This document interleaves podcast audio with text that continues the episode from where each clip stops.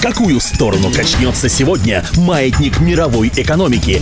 И как отреагирует на это российский рынок? Повлияют ли внешние экономические факторы на ваше благосостояние? Личные деньги.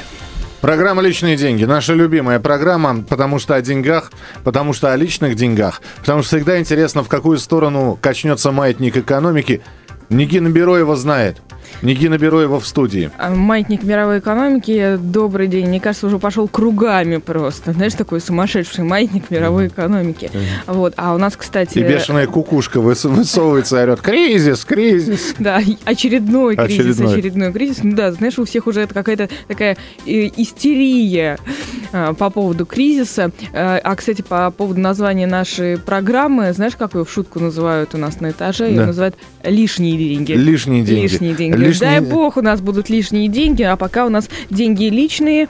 Эм, И тема ж... сегодняшней программы «Хватит ли властям средств удерживать рубль?» Нигин, сразу же э, наша традиционная... Тебе нужен однозначный Нет, ответ, и на... я могу тебе... Наша традиционная рубрика «Банальные вопросы». А зачем его удерживать? А зачем удерживать? А ты хочешь, чтобы его отпустили? Я не совсем понимаю просто позицию э, многих экономистов, э, которые сначала говорят, нам крепкий рубль не нужен. Потом они же говорят, нам слабый рубль не нужен. Ребята, какой нам рубль нужен?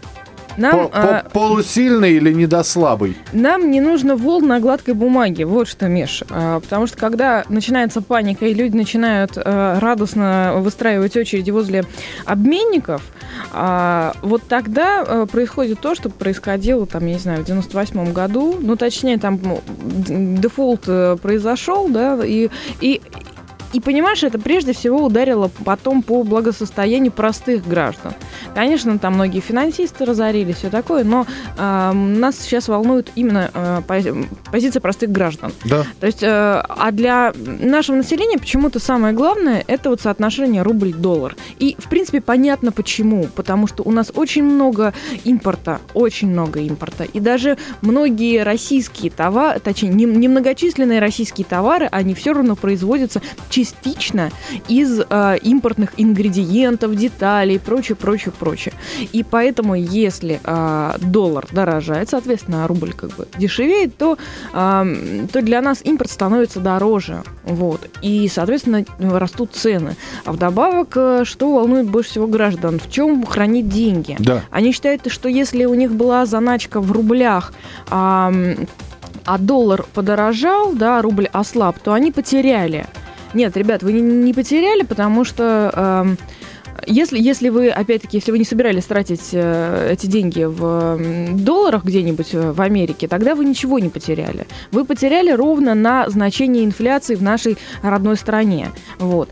А если же вы э, с другой стороны, помнишь, когда рубль укрепился, ну, так сильно укрепился с начала года, там прям очень значительное было укрепление. И вот те люди, которые, в, поддавшись панике первой волны кризиса, поменяли, причем по очень высокому курсу, поменяли свои рублевые сбережения на долларовые, и вот когда вот здесь в начале года рубль начал укрепляться, вот тогда они начали а, плакать что ж такое, э, доллар подешевеет совсем, а вот смотрите, сколько мы потеряли. И это действительно потери, это действительно потери. Никин, что нужно сделать, чтобы удержать рубль? Я, конечно, понимаю, что лучше спрашивать, наверное, не у тебя, а у нашего эксперта, которого мы, э, которому мы сейчас будем дозваниваться. Но, тем не менее, если бы спросили у тебя, дескать, Никина... Бы спросили Спасай у меня. рубль, да. А, ну, прежде всего, это понятная финансовая политика властей а, четкая и последовательная. Ну, как, это как мне кажется. Я не знаю, хватило ли бы этих вот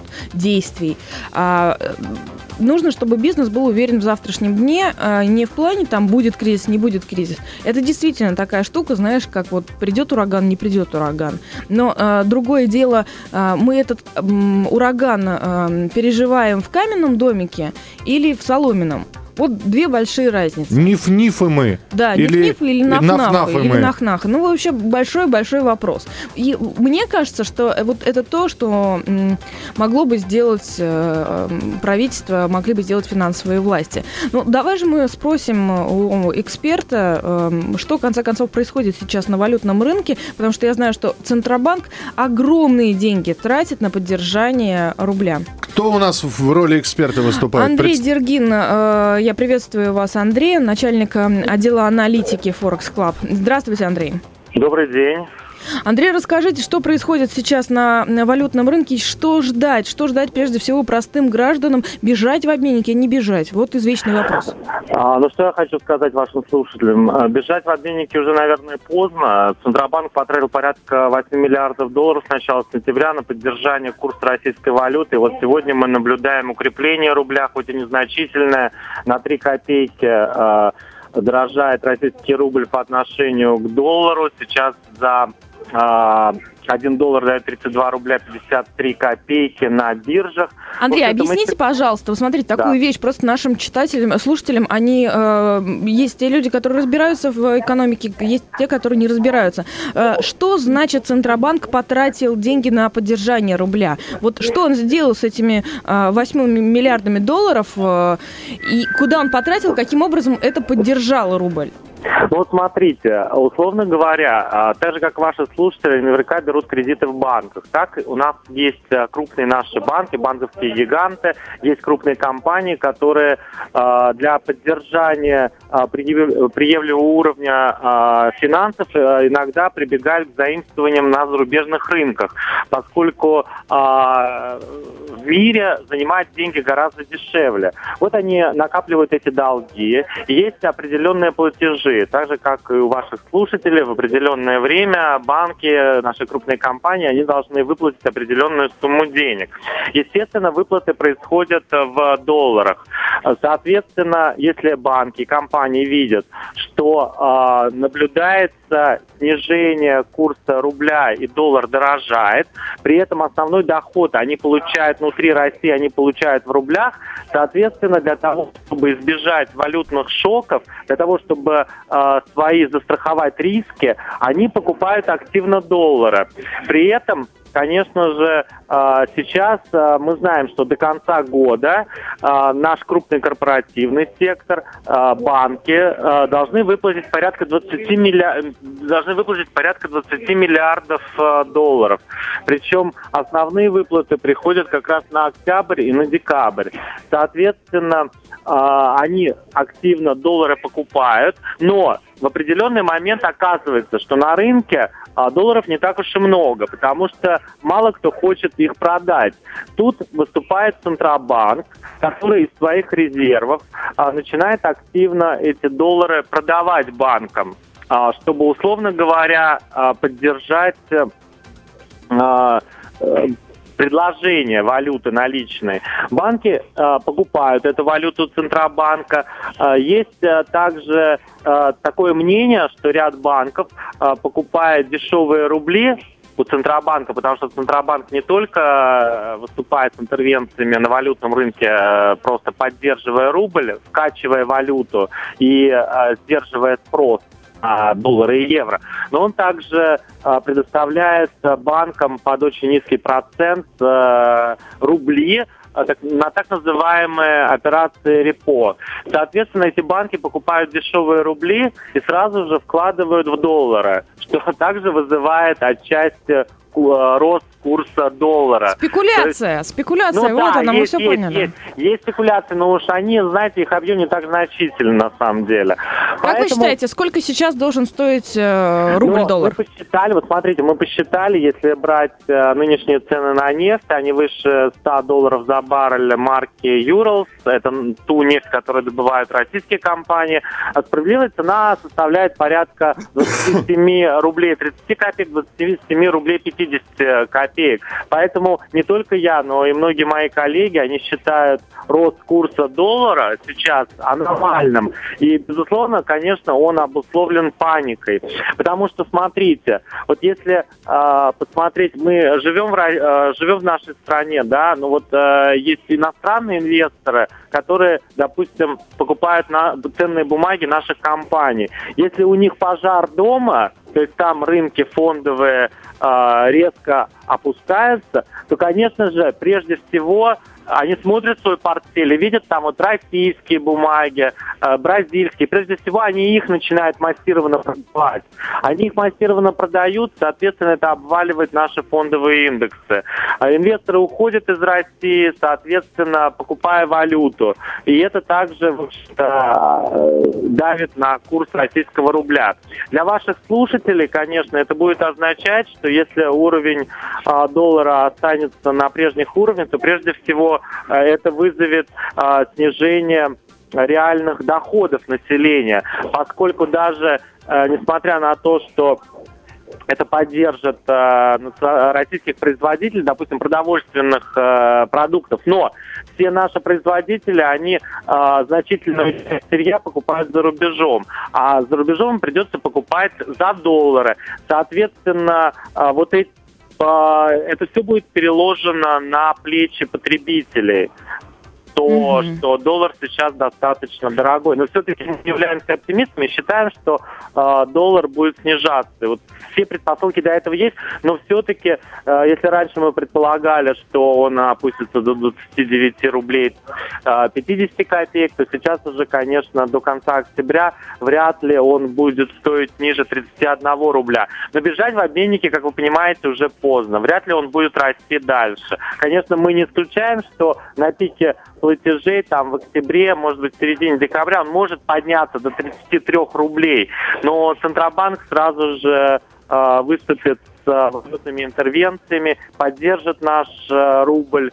И, в общем-то, вряд ли нам стоит ожидать э, э, снижения курса рубля, если что-то страшное не произойдет. Ну что ж, надеемся, что ничего страшного Спасибо. Не, не произойдет. Спасибо. Я э, окончательно... Ты за... все понял? Я окончательно запутал. Нет, по... нет, стоп. Понял я все. Но я ну. окончательно запутался, я не совсем понимаю. Вот, а, опять же, с одной стороны, бежать, э, ну, понятно, бежать за валютой сейчас, наверное, уже, поздно. Не, уже поздно, да. А, при этом никто не гарантирует, будет ли она падать или будет она подниматься. А, поэтому я не уверен, что поздно. Вполне возможно, может быть, надо, чтобы... Смотря для чего. Вот, Миш, для чего Знаешь, что... тебе нужно бежать? Знаешь, что, что вот самое главное? Для здоровья что, беги. Что раздражает, я тебе сейчас скажу. Раздражает во всей этой ситуации, что никто не может толком сказать, чем это все закончится? Когда это все прекратится? Чем это все прекратится? Я, конечно, понимаю, мне до этой Греции, да, э, как и многим, то, что в ней происходит, это, это проблема Евросоюза, это в отдельности э, проблемы, может быть, каких-то туристических контор, которые как-то вот будут с этим справляться. Это проблема отдельной страны. Я не хочу, чтобы из-за кризиса в Евросоюзе как-то вот страдала моя зарплата и прочее. Самое главное, а что... А будет. Что Миш, люди... вот не хочешь, а будет. Вот обычные люди, они просто не понимают, а что будет... Вот мы простые люди, мы в этой Греции, может, никогда и не были. Мы не совсем понимаем, как наша зарплата от этого кризиса зависит, но очень не хочется пострадать. Ну, э, хочешь, я тебе объясню.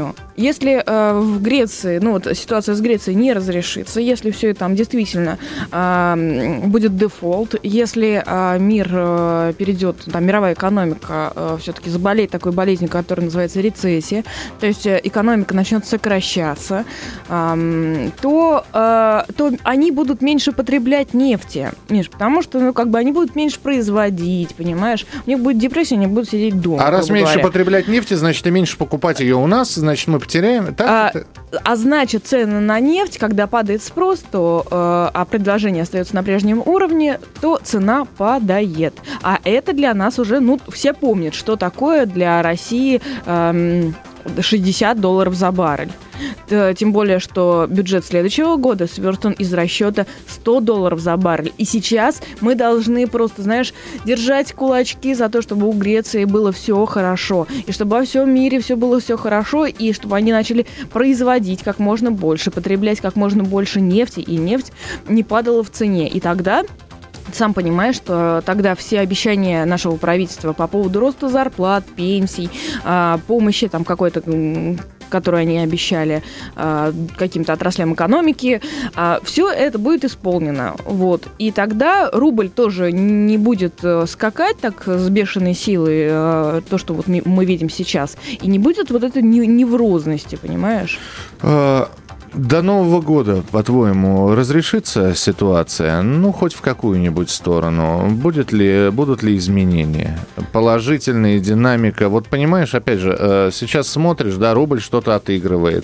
А, потом вдруг неожиданно Вчера, по-моему, по нулям все за завершилось, да? На фоне общего роста на европейских биржах у нас на биржах все по нулям Да, это было очень странно, потому что мы обычно растем за э, западными э, рынками, ну, за западными и за, за восточными, а здесь как бы они росли, а мы как не последовали это, этому примеру, это было довольно странно. Хотя поэтому, нефть тоже держалась. Поэтому есть хотя бы маленькая предпосылка, что все это к Новому году как-то разрулится. Ну, э, надежда, она всегда есть, мне что, знаешь, она умирает последний. Да. Вот, а, но как вот, мне нравятся э... наши экономисты. Надежда есть? Да, надежда есть. А так спросишь у них, надежды нет? Нет, надежды нет. Ты знаешь, просто вот эта вот греческая трагедия, она как-то затянулась, и никто не понимает. То есть это уже не какое-то произведение такое драматическое, это просто какой-то сериал. И какой сезон мы смотрим, и когда финал, никто не понимает. Вот в чем проблема. Греческая трагедия, будем так это да, все называть. Да, да. Денежно-греческая трагедия. В духе Софокла, Гомера, и Сократа. Но, но понимаешь, ну зачем было из них делать сериал, я не понимаю. Ну, то есть это должно было быть уже вот по всем законам жанра должно было закончиться. Все перспективы российского рубля на ближайшие недели на сайте kp.ru в разделе «Экономика». Нигина Бероева, экономический отдел газет «Комсомольская правда». Нигин, спасибо, что пришла. Сегодня рассказала, вдохновила. Мы продолжим через несколько минут. Личные деньги.